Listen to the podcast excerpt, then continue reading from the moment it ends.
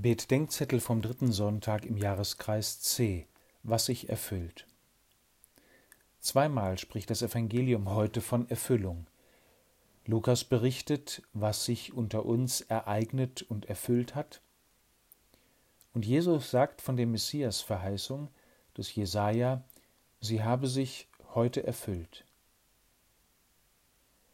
Wenn das Evangelium von Erfüllung spricht, dann sind damit nicht unsere Bitten, Wünsche oder Sehnsüchte gemeint, sondern Gottes Verheißung, sein Versprechen und sein Bund. Gott hat uns nicht versprochen, dass wir gesund und froh sind.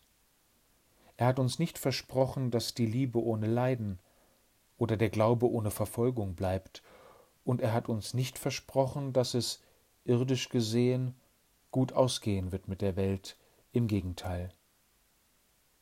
Aber er hat uns versprochen, dass er unsere Krankheiten trägt und unsere Schuld vernichtet.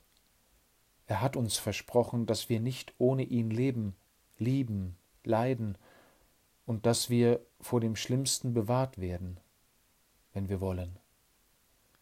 Er hat uns versprochen, dass er wiederkommt in Herrlichkeit und die Welt durch das Grauen hindurch nach Hause bringt in die Freude und das Leben in Fülle. Und er hat versprochen, dass all das mit seiner Menschwerdung schon begonnen hat.